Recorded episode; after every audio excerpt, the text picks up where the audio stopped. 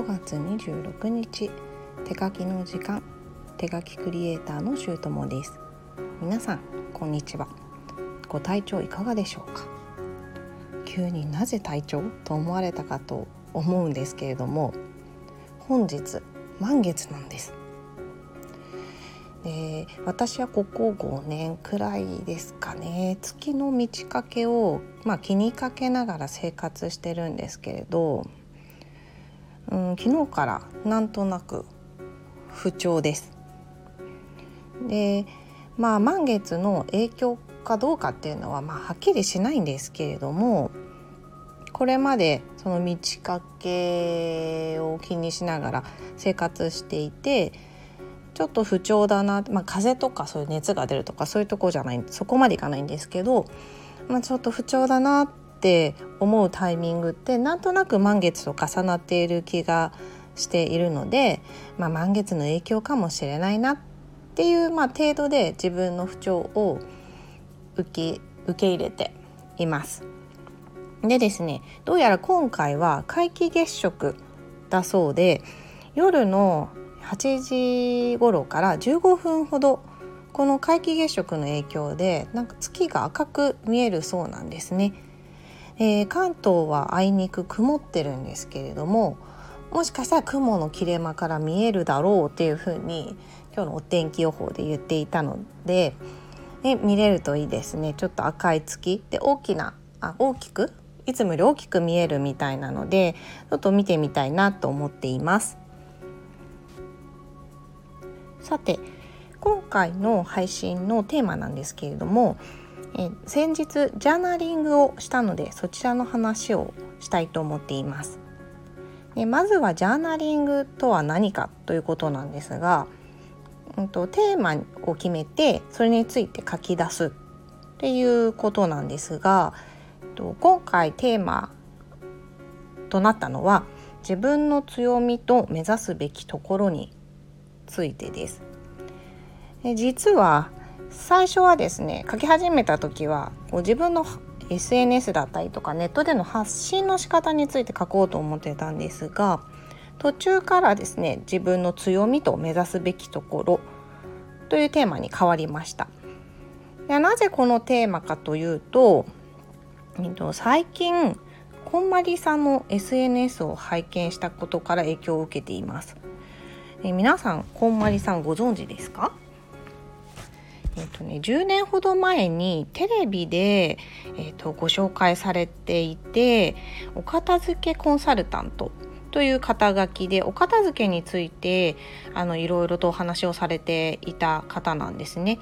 で、ときめきお片付けメソッドみたいな感じで提唱されてるんですけれども、まあ、お片付けをするときに自分がときめくものを残しましょうっていうことで、結構そのときめかないものはどんどん捨て、捨ててくださいみたいな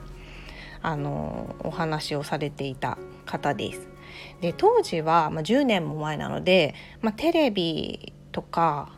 本ですね。で、そのこんまりさんの情報を私も、えーと、取ってました。で、そのじゅうねんまえだとここまで エスエヌエス が今みたいにもう発展してなかったんですけど、最近ですね、またなんかこのこんまりさんを目にする機会が私の中で増えてきて、えっとインスタと YouTube をフォローし始めました。こんまりさんの発信のメインはやっぱりお片付けについてなんですけれども、そのお片付けをした先にあるこう人生についてのお話も結構されていて、まあ、お片付けに限らずいろいろと発信されています。で、私が拝見した YouTube 動画なんですけど、発信についても触れられているところがあって、でそれを機にですね、自分の発信について考えてみようと思ったのがきっかけでジャーナリングをしたんですけど、結局発信する内容について考えなきゃいけなくなった時に、強みと目指すべきところっていうのを言葉にしなくちゃいけないっていうところに行き着くんですよね。えー、なので途中からテーマが発信からその自分の強みと目指すべきところに変わったという理由がこれになります。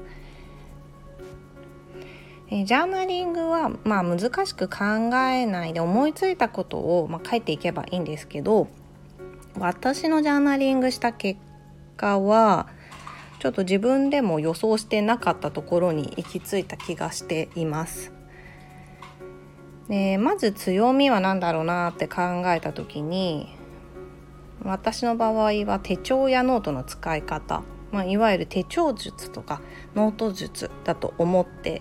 いたんですね。で、まあ、それをインスタグラムをメインに発信したり、えっと、ブログで文章で書いたりっていうことをこれまで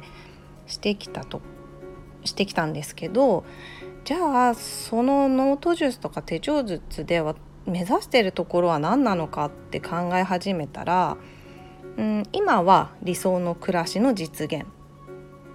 じゃないかなというふうに思っています。じゃあ理想の暮らしってなんだろうっていうところを掘り下げていくんですけど、まあ、そもそも暮らしの定義づけが必要だなと思って、暮らしって何だろうかって考えた時に、時間の使い方だったり生き方だったり、まあ、日々の過ごし方だなと思ったんですね。で、これって常に現状と比べて理想を考えているわけです。で、先日理想の一日についてはお話しさせていただいてますけれども、うんと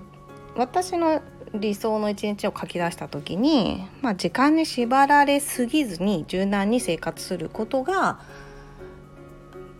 き私の希望なんだな、理想なんだなっていうふうに、えーと、前回の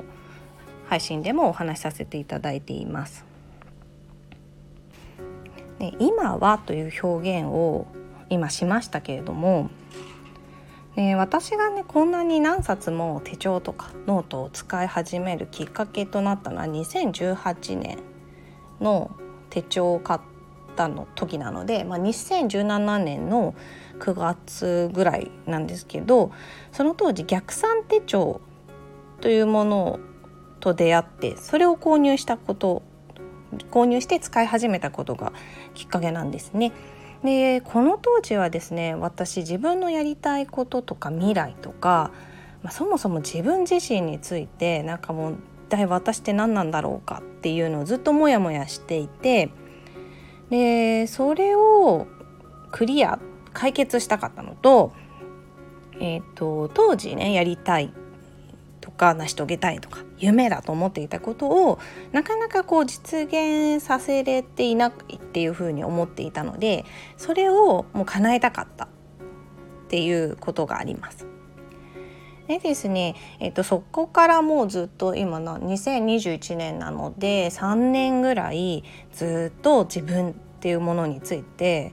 考え続けているわけなんですけれども、うん、これからはこれからもえっとこれってずっと続いていく終わりなきテーマなんだろうなと思っていて、じゃあノートや手帳で目指すべきところって自分を知り続けることで理想の暮らしを実現していくっていうことなんじゃないかなっていうふうに途中で思いました。ここでまたちょっと強みについて戻るんですけれども、ここまでこの目指すべきところまでもなんとなく分かってきて、もしかしたら何もノート術とか手帳術のアナログだけに限らないんじゃないかなとこう思い始めて、えっと、ブログとか、まあ、いわゆるデジタルツールも利用して結構文章を書くっていうことも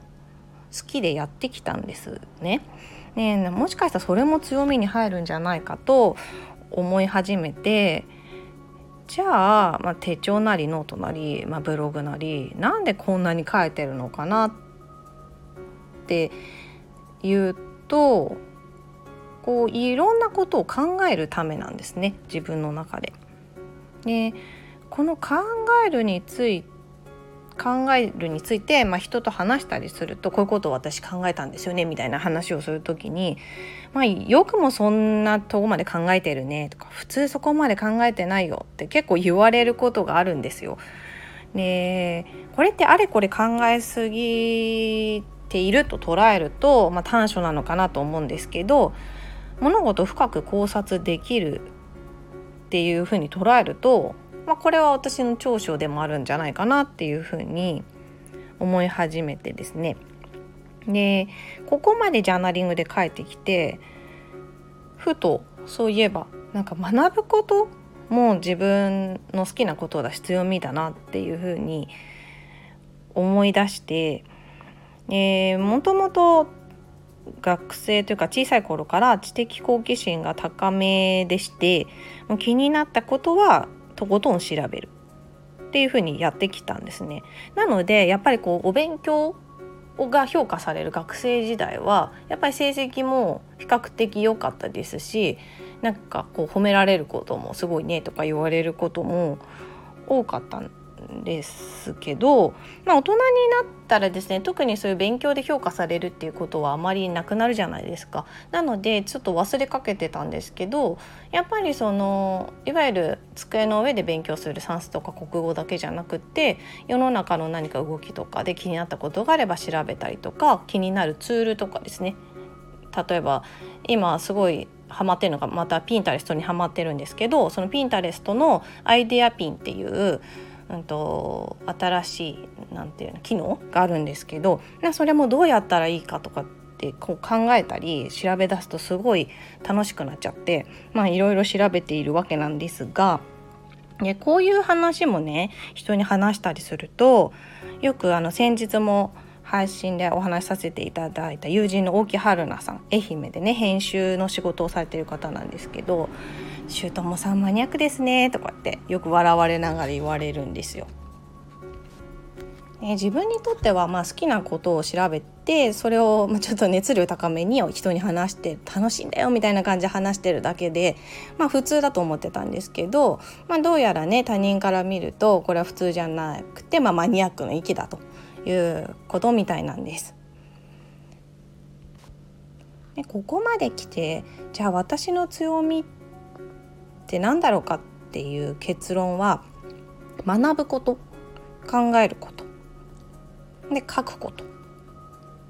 だということになり、このみっつになりました。でね、このツールが、えっと、主に、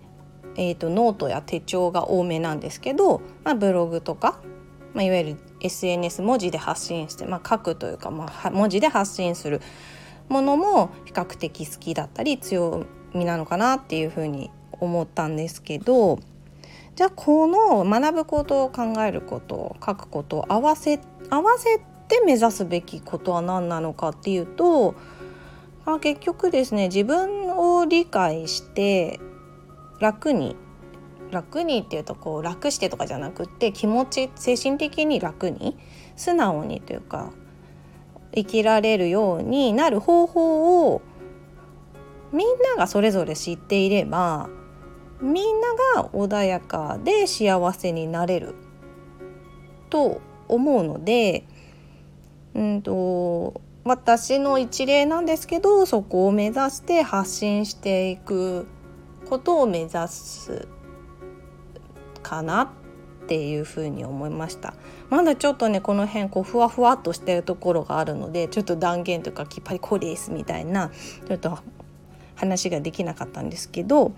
まあ、ジャーナリングをした結果、こんな答えが自分の中にあったことにちょっと発見したというお話でした。えーと、ちょっと長くなりましたが聞いていただきありがとうございます。それではまた。